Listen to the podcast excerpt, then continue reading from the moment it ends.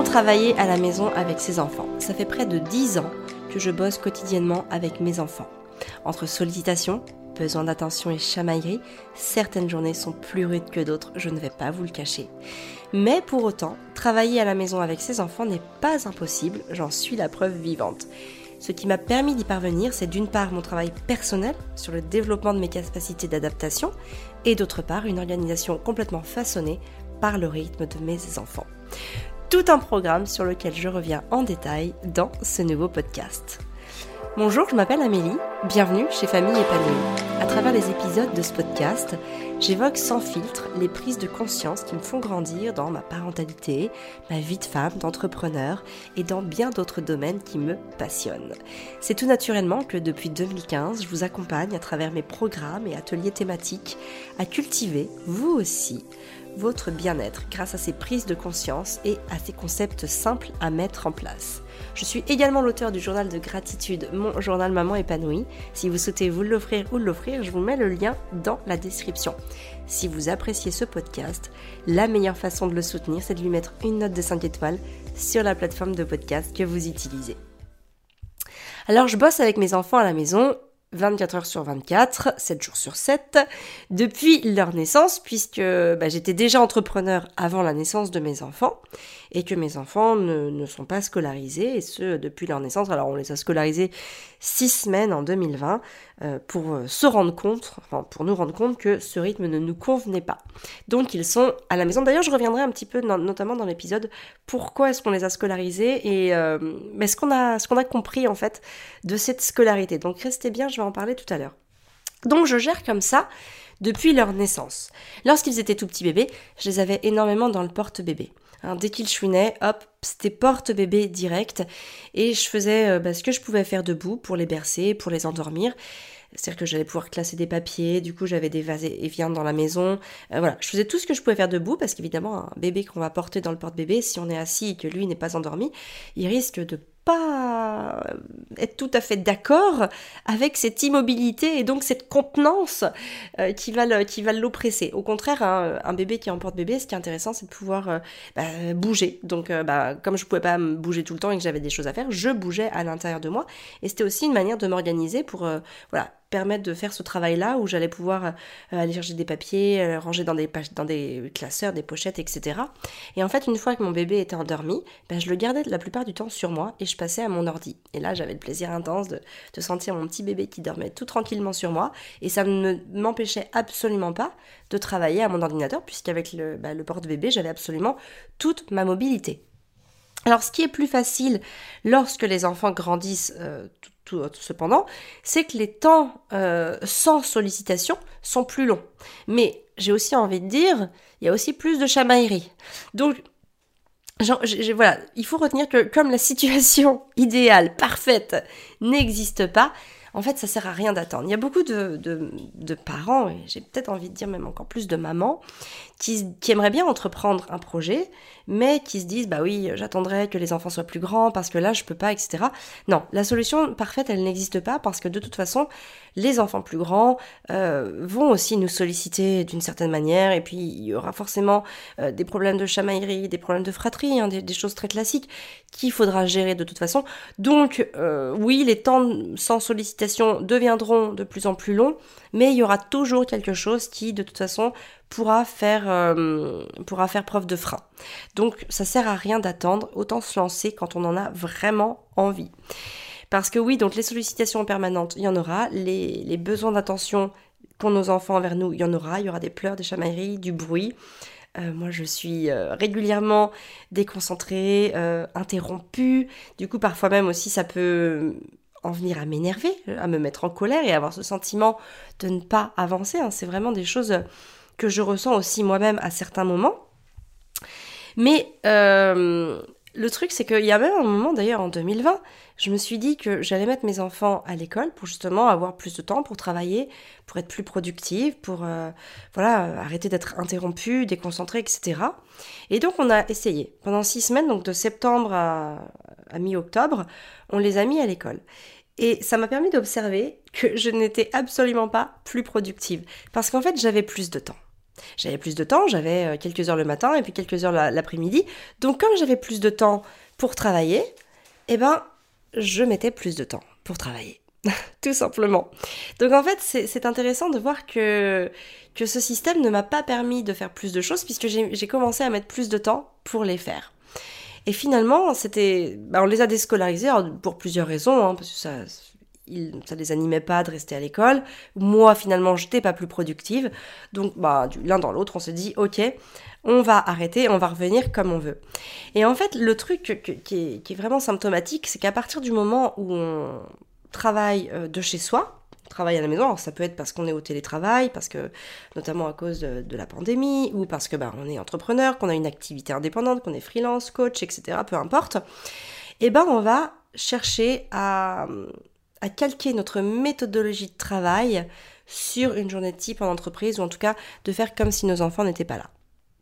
Mais, alors là je vais parler pour moi, mais avec 3 enfants âge 24, je ne peux pas bosser 8 heures par jour à ma guise. Je suis obligée de concilier mes besoins aux leurs. On ne peut pas faire autrement. Je ne peux pas concilier l'inconciliable. Donc, je me suis organisée de différentes manières. Alors, je vais vous les exposer sur 3 niveaux. Déjà, au niveau de la méthodo. Je découpe mes missions en 3 listes. La première, c'est d'avoir 1 ou 2 gros objectifs à atteindre par jour. C'est 1 ou 2 gros blocs de travail que je vais pouvoir, sur lesquels je vais pouvoir avancer dans ma journée. Alors ça, plus les enfants sont jeunes, plus on va se rapprocher de 1.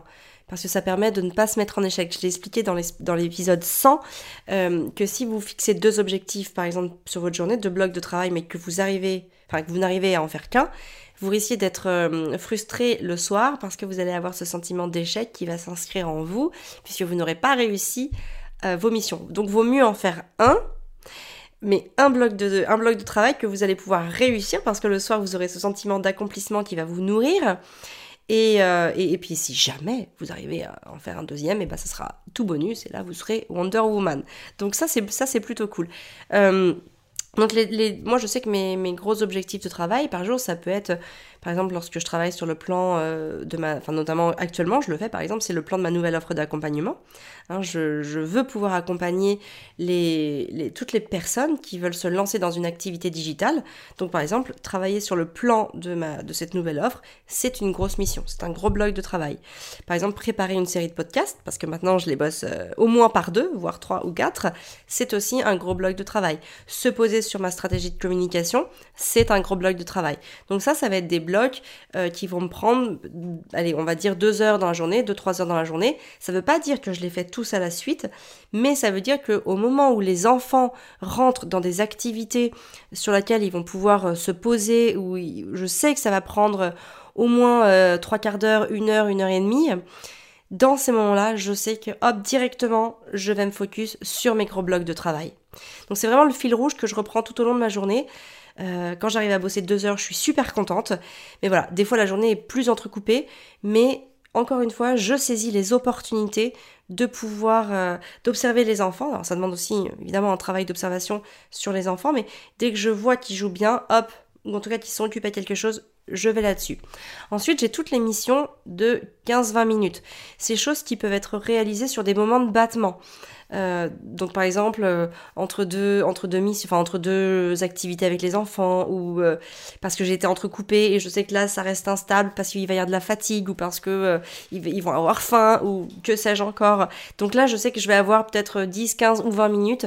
Donc là je vais pouvoir plutôt par exemple préparer un post pour Instagram ou Facebook, mettre en ligne des stories sur Instagram et Facebook, parce que mes stories, en fait je les filme, parfois je filme des choses mais je les mets pas instantanément. Je vais les mettre à un moment justement où j'ai 15-20 minutes pour pouvoir enchaîner, parce que ça demande du temps quand même de mettre un texte, de bien faire les choses. Donc forcément c'est sur ces moments-là. Ça va être aussi ces moments-là où je vais pouvoir répondre à un mail, ou un mail un peu plus long qui va me demander une réponse un peu plus longue. Je fais ces choses-là. Et enfin, j'ai les missions que j'appelle concentration free. Donc c'est-à-dire celles où il n'y a pas besoin en gros d'être concentré, ces choses que vous allez pouvoir faire même s'il y a du bruit ou de la l'agitation autour de vous, ça va être numériser des factures, répondre à des commentaires, regarder des stats, voilà, toutes ces choses qui dans notre boulot sont des choses qu'il faut faire, mais qu'il n'y a pas besoin d'être renfermé dans une pièce dans le silence pour pouvoir le faire. Ensuite, au niveau de ma posture. Donc deuxième axe, ça va être au niveau de ma posture. Il y a deux choses très importantes. C'est que je reste sur le fait de me dire ok, ma vie n'est pas foutue. Ça sert à rien d'aller s'énerver sur les enfants lorsqu'ils nous coupent, parce que très souvent, en plus, ils ont besoin de nous. Donc dans ces moments-là, plutôt que de forcer et puis de faire patienter mon enfant, que je sais, en plus je vais gagner 5-10 minutes, pas plus, parce que lui il va revenir à la charge, parce que lui il va pas lâcher l'affaire. En fait, s'il y en a un des deux qui lâchera l'affaire, c'est plutôt vous plutôt que lui, parce que l'enfant, de mon expérience, il lâche pas l'affaire. Donc quoi qu'il arrive, à un moment je sais qu'il va falloir que j'y aille, et j'ai même envie de dire que plus je tente de faire patienter mon enfant, plus lui en fait il va s'énerver, il va monter dans les hautes fréquences, et donc ça va être très compliqué, et le retour au calme va me demander beaucoup plus d'énergie que si je m'arrête et que je vais le voir, que je prends en compte son besoin, que j'y réponds de la manière dont je peux y répondre, ou en tout cas que je lui donne l'attention dont il a besoin, peut-être soit pour répondre à son besoin immédiatement, ou peut-être pour faire différer son besoin, parce que parfois certains besoins peuvent être différés, mais ça ne passera que à partir du moment où on aura pris quand même en compte le besoin de l'enfant, pour qu'il sache que ok, je sais qu'il a besoin de telle ou telle chose. Et donc voilà, et surtout, ça permet de soi aussi de rester dans une dynamique positive, parce que à partir du moment où votre environnement vous énerve, là vous êtes plus dans une énergie productive pour travailler. Il vaut mieux faire une pause, aller faire un truc avec les enfants, ça peut être prendre un goûter, ça peut être, faire un jeu de société qui dure 5-10 minutes, il y en a plein qui durent quelques petites minutes seulement. Nous, en tout cas, on a plein de petits jeux de société comme ça, où en 10 minutes, une partie est faite. Ça permet de recharger les batteries de tout le monde, et après, hop, on peut les remettre sur autre chose, et nous, on peut retourner travailler. En tout cas, moi, c'est comme ça que je fais, et je trouve que ça fonctionne bien, c'est un petit peu cette manière d'imbriquer la vie professionnelle avec la vie personnelle. C'est que j'ai pas ma journée, je suis au travail, et le soir je suis avec les enfants, ça c'est clair que je ne fais absolument pas ça, mais qu'au contraire c'est très dilué tout au long de ma journée. De telle sorte d'ailleurs que parfois, j'ai pas cette impression non plus de travailler dur, parce que je suis souvent aussi en pause avec les enfants, mais je me rends compte que c'est très productif, parce que quelque part, ce qui doit être fait est fait. Alors peut-être à un rythme plus lent, bien évidemment, que si je travaillais toute la journée sans interruption, ça c'est clair, mais en même temps, cette manière de travailler fait partie de mon projet de vie. Donc, à partir du moment où cette manière de travailler, c'est-à-dire avec les enfants H24 avec moi, comme c'est mon projet de vie, je dois aussi m'adapter à ce projet de vie. Alors, si vos enfants sont à l'école, dites-vous que ça sera encore plus facile, parce que vous aurez au moins tout ce temps tranquille, de calme, pour faire par exemple vos grosses missions. Les gros blocs de missions, vous pouvez les faire pendant que vos enfants sont à l'école. Et après, si vous avez encore besoin d'un petit peu de temps pour faire d'autres choses, ça peut être des choses, mais en présence de vos enfants, encore une fois, parce que tout ne se fait pas dans un état de concentration intense. Et la deuxième chose par rapport à ma posture, ça a été en tout cas de répéter à mon enfant ce dont il avait besoin. Donc ça, c'est vraiment important d'en avoir conscience. Les enfants ont besoin de répétition, énormément de répétition. Donc, moi, je sais que je répète énormément à mes enfants. Là, maman, elle a besoin de calme pour faire ceci, cela. Par exemple, là, je suis montée enregistrer mon podcast. Je pense que je leur ai répété 4-5 fois que j'avais besoin de calme et que j'avais besoin qu'ils parlent. Voilà, je leur montre de quelle manière ils doivent parler. Faut pas qu'il y ait de cris, faut pas qu'il y ait tout ça, parce que sinon ça s'entend, et après ça fait des vidéos que je suis obligée de reprendre, ou c'est pour vous c'est désagréable. C'est un moment, il y a un enfant qui crie, tout simplement. C'est du respect en fait par rapport à vous, c'est du respect par rapport à mon travail, donc par rapport à moi, et donc c'est important qu'ils me respectent, ce moment-là. Donc je leur répète inlassablement, et toujours avec le sourire, toujours avec de manière enthousiasmante, que j'ai besoin de ça. C'est pas, je le dis pas sur le ton de la colère, je le dis pas sur le ton de la méchanceté, il n'y a pas de menace, il n'y a rien du tout, c'est juste du respect envers moi-même. Et donc c'est dit souvent avec un ton ferme, mais adapté. Alors ferme mais pas méchant, ferme ne veut pas dire méchant, on peut être ferme avec le sourire, et c'est ce que je considère que je fais. Je suis ferme avec le sourire dans la manière d'exprimer mes besoins. Et c'est important pour moi que ça soit intransgressable quelque part, que je sois respectée là-dedans. Et quand il faut répéter, eh ben je répète. Parce que je sais, j'ai conscience que ce sont de jeunes enfants. Et je sais aussi que les jeunes enfants ont besoin qu'on leur répète plusieurs fois les mêmes choses. Hein, c'est comme nous. Vous savez, nous, quand on acquiert une nouvelle connaissance, il va falloir répéter plusieurs fois. Parce qu'elle ne va pas rentrer en nous, elle ne va pas s'intégrer, on va pas la maîtriser dès la première fois. Donc imaginez-vous déjà que si vous avez besoin de plusieurs répétitions, imaginez les enfants, le nombre de répétitions dont ils ont besoin. Donc ne jamais oublier de toujours répéter à un enfant, toujours. Je pourrais le dire énormément, mais il faut répéter les choses à nos enfants, c'est très très important, peu importe le sujet d'ailleurs, il faut toujours répéter à nos enfants. C'est grâce à cette répétition qu'ils vont adhérer au concept, qu'ils vont l'intégrer et qu'ils vont pouvoir le reproduire. Voilà. Donc il y a aussi, au niveau de la posture, il y a aussi quand je sais qu'ils ont besoin de moi, mais que par exemple j'ai une urgence ou que j'ai vraiment besoin de finir quelque chose. Alors ça peut arriver notamment si vous êtes en télétravail ou si vous êtes freelance, coach indépendant, etc. Ça va être de proposer à mes enfants, ou notamment à celui qui a besoin de moi, une activité calme à mes côtés. Hein, donc du dessin, du coloriage, une construction, un cahier d'activité, regarder un livre, peu importe. Mais en tout cas voilà, lui proposer d'être à côté de moi, mais d'avoir chacun son activité indépendante. Moi, je finis ce que je fais, je lui en explique l'importance, et lui, il fait l'activité que je peux lui proposer, ou en tout cas celle qu'il aura choisie par rapport à tout ça.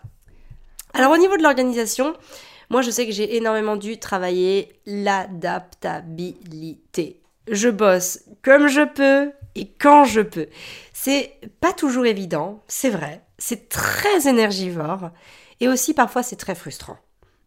Et du coup, par rapport à ça, ça va peut-être vous paraître hors sujet, mais pourtant, je fais très attention à des facteurs indirects à cette situation.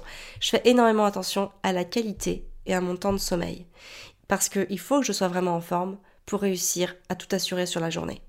Donc, c'est très, très important pour moi de bien dormir au sens qualitatif et au sens quantitatif. Et ça, je vous invite vraiment, vraiment, vraiment à vous mettre, vous aussi, un focus sur votre sommeil. J'ai entendu il n'y a pas si longtemps que ça que la durée de sommeil était passée sous la barre des 7 heures et que c'était la première fois dans l'histoire de l'humanité qu'il mesurait, parce qu'évidemment, le sommeil n'a pas toujours été mesuré dans l'histoire de l'humanité, mais en tout cas, à partir du moment où ils ont commencé à mesurer le temps de sommeil des humains, eh ben, ils se sont rendus compte que c'était la première fois, là, depuis quelques années, qu'on était passé sous la barre des 7 heures. Et en fait, ce que les chercheurs expliquaient, c'est qu'ils ne savaient pas encore ce qu'allait avoir comme répercussion cette incidence.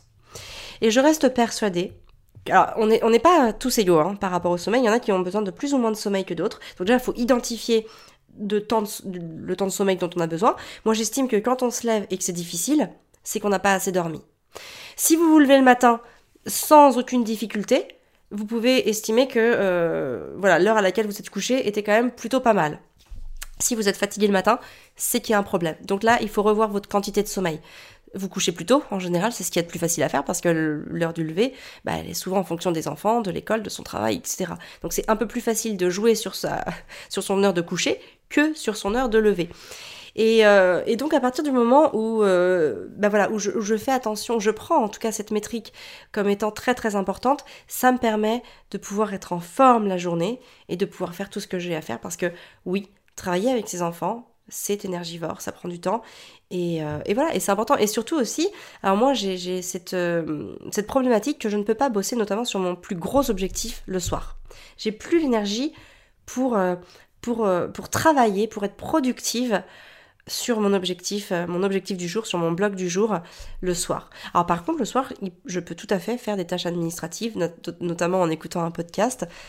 Le podcast que j'adore le plus quand je fais ça, c'est celui de Franck Ferrand sur Radio Classique, je crois. Enfin bref, peu importe, moi je l'écoute sur Apple Podcasts, mais j'adore. Et du coup, ça me permet de, d'écouter des histoires historiques et en plus de ça, de m'avancer pour la journée du lendemain.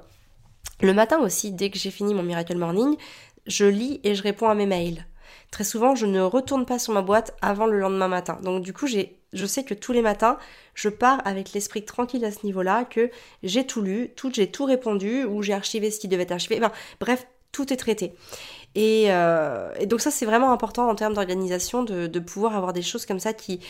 comme des soupapes en fait qui nous permettent de nous dire ok bon ça peut être fait à ce moment-là et ça vient en fait quelque part décharger la pression ou en tout cas la charge mentale qu'on peut avoir par rapport à ça. Et puis j'ai envie aussi de vous dire je peux pas fermer cet épisode sans vous parler de ça parce que c'est important et il faut pouvoir s'en servir aussi. J'ai quand même un joker ultime, c'est que si j'ai un live, si j'ai un accompagnement à faire ou si j'ai besoin vraiment d'une grosse session de boulot, si je sens que c'est important pour moi de m'investir là 2 heures et d'être sûre, etc., enfin d'avoir ce laps de temps, j'ai mon joker documentaire. C'est-à-dire que j'autorise les enfants à regarder un documentaire, donc c'est majoritairement des documentaires. Je dis pas que c'est jamais des dessins animés parce que ça peut arriver, mais quand même, la base, la règle, c'est quand même que ça doit être un documentaire qu'ils vont pouvoir regarder. Et donc là, je sais que j'ai 1h30. En gros, j'ai une grosse 1h30, voire un peu plus, parce que souvent, documentaire, après, ça leur permet de partir sur les figurines, etc. Donc, ils ont toujours plein d'idées après ça. Donc, ça peut m'arriver de le faire. Alors, j'essaye évidemment de le faire qu'en dernier recours, parce que je veux pas que mes enfants ne soient trop exposés aux écrans. Mais quand même, voilà, je tiens à le dire parce que ça peut aussi servir. Voilà, donc si vous avez d'autres questions, parce que j'ai peut-être pas... j'ai essayé d'exprimer quelque chose et puis que ça dure pas non plus 3 heures, mais je sais que j'aurai sûrement d'autres choses à vous dire. Donc si vous avez des questions sur ce sujet-là, parce que je sais que vous en avez sûrement, venez me les poser soit en commentaire de ce podcast directement, où je vais venir lire, soit en venant me les poser en message privé sur Instagram, là où je suis le plus active. Hein, c'est vraiment le réseau social où je suis le plus active. Ça voudra pas dire que je vais vous y répondre en message privé, mais en tout cas, je viendrai liker et puis je viendrai vous dire que je pourrai y répondre dans un prochain épisode de podcast et notamment dans ces petits épisodes que j'ai envie d'ouvrir, les formats très courts de 5 minutes dans lesquels je prends une question et je réponds en fait de la manière la plus transparente possible en quelques minutes seulement. Donc voilà, n'hésitez pas à venir me poser vos questions si vous en avez sur comment travailler à la maison avec ses enfants. N'hésitez pas aussi à noter et commenter ce podcast d'une manière générale, c'est quelque chose de très important pour la visibilité de ce podcast. Si ça vous plaît pas de faire ça, vous pouvez aussi tout simplement le partager sur vos réseaux sociaux en mettant un petit mot ou un petit commentaire sur ce que ça vous apporte. Voilà, ça c'est le petit moment que vous pouvez faire pour moi, je vous en serai éternellement reconnaissante. Voilà, je vous souhaite en tout cas une très très belle journée, je vous donne rendez-vous la semaine prochaine et d'ici là, prenez bien soin de vous pour pouvoir prendre soin de ce que vous aimez.